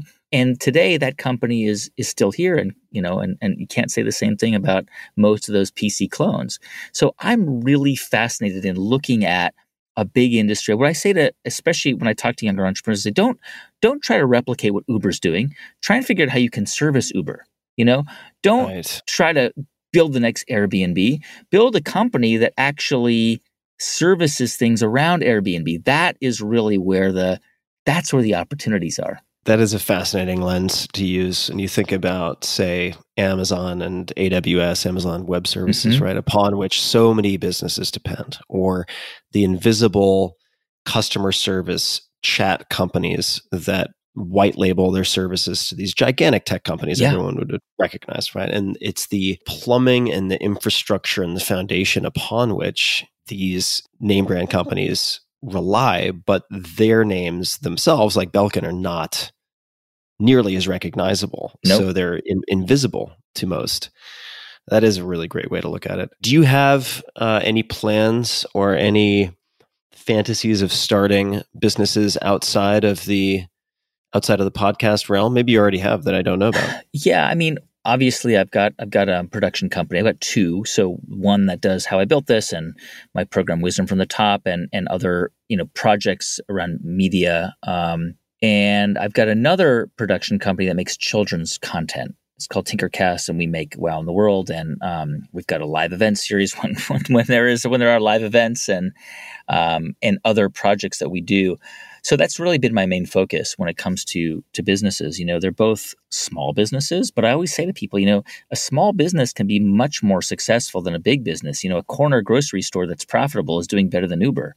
Let's be which which is not yet profitable.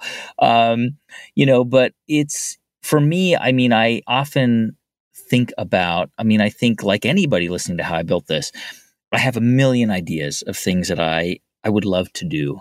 And maybe, I mean, I love food. I love, um, you know, I've learned a lot about cosmetics and skincare products from how I built this and hair care products. And I've always made things. I've never, um, especially in the kitchen, I've never, you know, I don't buy mayonnaise. I, I, I haven't, I haven't bought yogurt in 20 years. I always make it. Um, I I make all my own milk, nut milks, you know, um, kombucha. I it's just things I love doing it. It's not. It sounds very NPR, like oh my god, this guy's an NPR person. He makes his own kombucha and almond milk, but I love doing it. It's just it's like my kids want ice cream, I make it. I, my mom used to be like that. She's like, I can make it because I love doing it, you know. Um, and I started to get with my wife. I started to get into uh, like making skin creams and uh, and you know like just even during the pandemic you know because like a lot of people I get like eczema you know a little bit of eczema will come up and my skin will be dry and we just started experimenting. And I swear to you we have made this awesome skin cream that I'm using all the time. You know are we ever going to sell it? Unlikely but who knows? Who knows? Maybe. The hustle. Skincare for for every man and woman if if you were to give, and I, I know we're uh, we're probably at a point where we want to close this round of conversation sometime soon, so I won't chew up much more of your time. But if you were to give, since you know TED so well, if you were to give a TED talk on something unrelated, or let me let me rephrase that, a TED talk on something you are not already known for, what would it be? You mentioned cooking, cast iron mm-hmm. pots. What is what is the subject matter that you would pick for your TED talk if it had to be something that would surprise most people to hear hmm. you deliver? I know a lot about the Washington Nationals baseball team. I don't know if I'd give my TED talk about that. People would not would probably would be surprised to find out that I'm really interested in baseball. I love baseball. I'm a big baseball fan. So it could be about that. I I could probably give a TED talk about um I mean usually TED talks are about, you know, a big idea, right? So mm-hmm. I guess my big idea, I tend to talk about them on the show, you know, kindness and things like that, that I, I'm, I always aspire to as well, you know, that I'm, I'm sort of giving myself advice and looking to others for advice too. Cause in some ways, my show and what I do is a form of therapy. You know, it's being able to talk to people and hear their their challenges and dilemmas is very therapeutic when you kind of talk through it with somebody.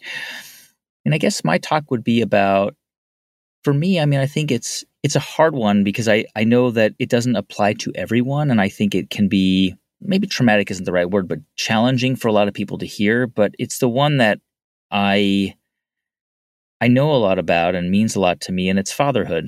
I mean, that's the single most important part of my life. You know, I, have got two boys, eleven and nine. Um, that is my identity first and foremost to me. I, I'm a dad. You know, I love everything about it. I live for my time with my kids and getting to take a hike with them and getting to swim with them or jump on the trampoline or I mean I, I even I even sit and watch their video games and I hate video games because I just love being around them, you know, and and they're so interesting and sometimes they drive me crazy too, but you know, like my 11-year-old this this album from Juice WRLD just came out and he's just obsessively listening to it because he was so sad when Juice WRLD died, and he's deconstructing the lyrics, and he's like, "Dad, it's like he almost predicted his own death," you know, and it's just so.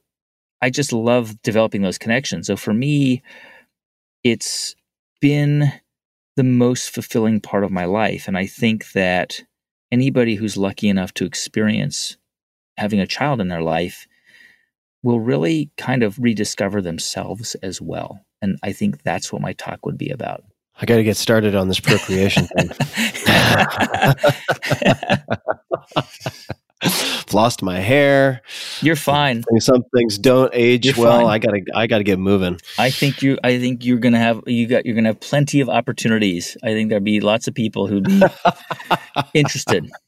I mean, imagine all the things yeah. you could teach a child, Tim. Like, you know, how to you know how to ballroom tango dance and swim and you know across oceans. And so there you go. And i promise people i will not uh, put my child in a skinner box any more than is absolutely necessary.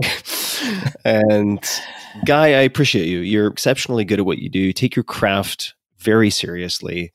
And uh, you keep yourself off balance in the sense of continual refinement and asking good questions, not just of your guests, but of what you're doing. And uh, I, I, certainly found that to be very clear in, in doing the homework for this conversation. And I'm thrilled that you have taken many of these lessons and learnings and stories from how I built this into how I built this.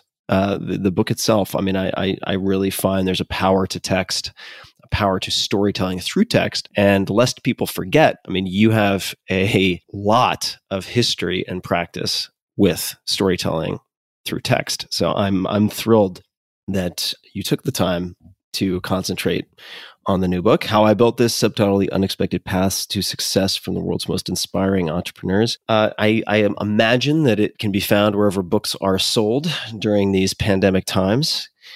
And where are the best places for people to find you otherwise? Your, your, your preferred outlets? Um, the best place to find me, the best place to find the book is you can go to guyraz.com and all the information is there. But to find me, I'm on Instagram. I like Instagram. I'm at guy.raz.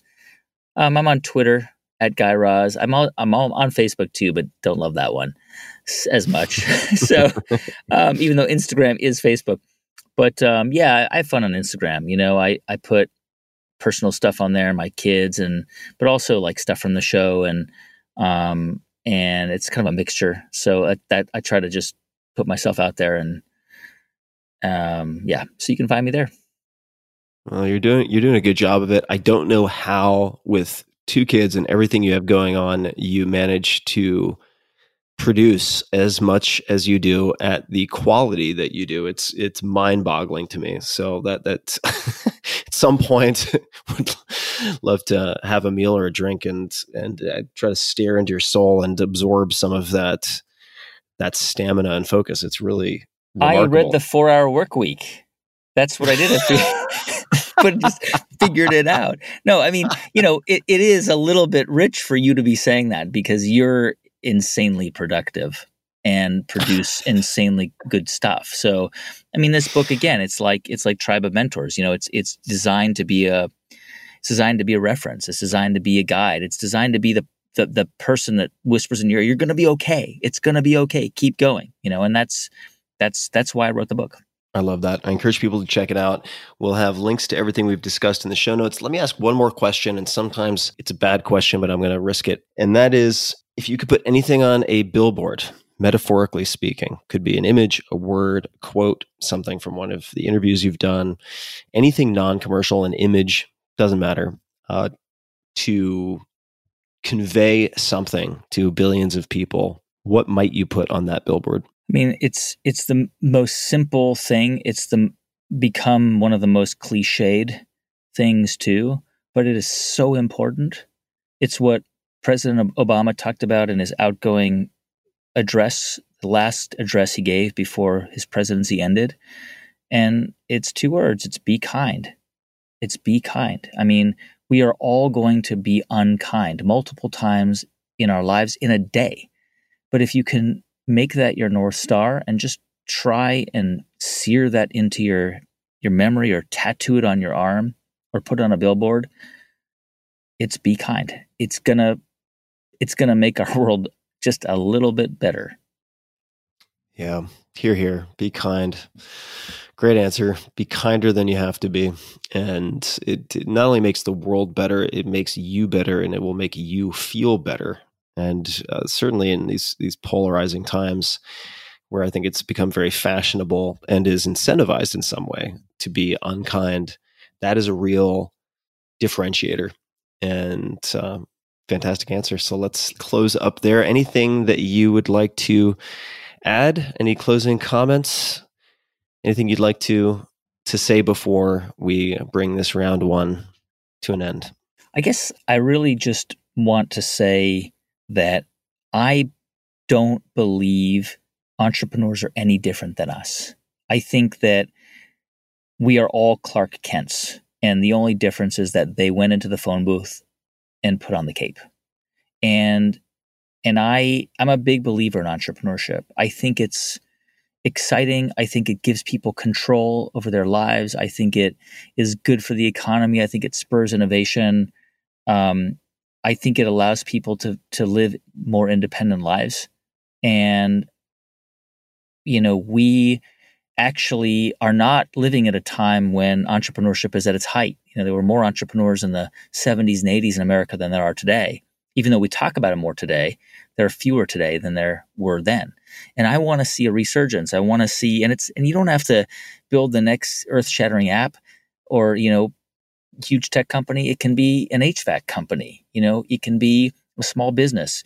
But to me, the idea of creating something that allows you to employ other people and give them work and meaning and you know a good life that allows them to support other people and send people to college that means a lot i'm a really big believer in, in small businesses and entrepreneurs and i really think that people who want to do it the only obstacle to getting there is the inability to think of oneself as an entrepreneur and what i'm saying is that that shouldn't be an obstacle because everybody has the capacity to do it. Indeed. And uh, I want to second that entrepreneur. If you think about the, the, the root or even the Spanish equivalent or the related word emprender to undertake, right? One who undertakes. Mm. And how I built this, I mean, it really speaks to what it seems like you provide through a lot of the work that you do. And that is you're offering the tools of self determinism, right? You're offering the tools and the stories of those who have self authored. And I think in times of uncertainty, and certainly we are, since you mentioned baseball, I think in the first or second inning of lots of uncertainty and lots of turbulence to come in the next year or two, this is the type of collection of stories and tools and reassurances that can help people to self-author. So I'm thrilled that that you took the time to focus and get this out to the world. So thank you, Guy, for for taking the time to have this conversation today. Thank you so much for for having me. Really appreciate it. And to everybody listening, We'll have show notes for everything that was discussed. You can find links to everything at tim.blog forward slash podcast. And until next time, thanks for tuning in. Hey guys, this is Tim again. Just a few more things before you take off. Number one, this is Five Bullet Friday. Do you want to get a short email from me? Would you enjoy getting a short email from me every Friday that provides a little morsel of fun before the weekend? And Five Bullet Friday is a very short email where I share the coolest things I've found or that I've been pondering over the week. That could include favorite new albums that I've discovered, it could include gizmos and gadgets and all sorts of weird shit that I've somehow dug up in the uh, the world of the esoteric as I do. It could include favorite articles that I've read and that I've shared with my close friends, for instance. And it's very short. It's just a little tiny bite of goodness before you head off for the weekend. So if you want to receive that, check it out. Just go to 4hourworkweek.com. That's 4hourworkweek.com, all spelled out, and just drop in your email, and you will get the very next one. And if you sign up, I hope you enjoy it. This episode is brought to you by LinkedIn Jobs. Small businesses have unique needs. A lot of you know this, I know this, and even with the uncertainty these days, one thing stands unchanged, and that is the importance of having the right people on your team. But hiring can be hard. It can be really expensive if you make mistakes, very painful if you get it wrong. I've certainly had that experience and I'm not eager to repeat it, so I try to do as much upfront screening as possible. When your business is ready to make the next hire, LinkedIn Jobs can help you screen candidates with the hard and soft skills that you're looking for. They'll match your position with qualified members so that you can find the right person quickly. Using LinkedIn's active community of more than 690 million professionals worldwide, LinkedIn Jobs can help you find and hire the right person faster. So, when your business is ready to make that next hire, find the right person with LinkedIn Jobs. You can pay what you want and get the first $50 off. Just visit linkedin.com slash Tim. Again, that's linkedin.com slash Tim to get $50 off your first job post. Terms and conditions apply. This episode is brought to you by Pique Tea. That's P I Q U E. I have had so much tea in my life. I've been to China, I've lived in China, in Japan, I've done tea tours. I drink a lot of tea. And 10 years plus of physical experimentation and tracking has shown me many things. Chief among them, gut health is critical to just about everything, and you'll see where tea is going to tie into this. It affects immune function, weight management, mental performance, emotional health, you name it. I've been drinking fermented Pu'er tea specifically pretty much every day for years now. Pu'er tea delivers more polyphenols and probiotics than you can shake a stick at. It's like providing the optimal fertilizer to your microbiome. The problem with good pu'er is that it's hard to source. It's hard to find real pu'er that hasn't been exposed to pesticides and other nasties, which is super common. That's why Pique's fermented pu'er tea crystals have become my daily go-to. It's so simple. They have so many benefits that I'm going to get into, and I first learned about them through my friends Dr. Peter Attia and Kevin Rose. Pique crystals are cold extracted using only wild harvested leaves from 250 year old tea trees. I often kickstart my mornings with their pu'er green tea, their pu'er black tea, and I alternate between the two. The rich, earthy flavor of the black specifically is amazing. It's very, very, it's like a, a, a delicious barnyard. very peaty if you like whiskey and stuff like that. They triple toxin screen all of their products for heavy metals, pesticides, and toxic mold, contaminants commonly found in tea. There's also zero prep or brewing required as the crystals dissolve in seconds. So you can just drop it into your hot tea, or I also make iced tea, and that saves a ton of time and hassle.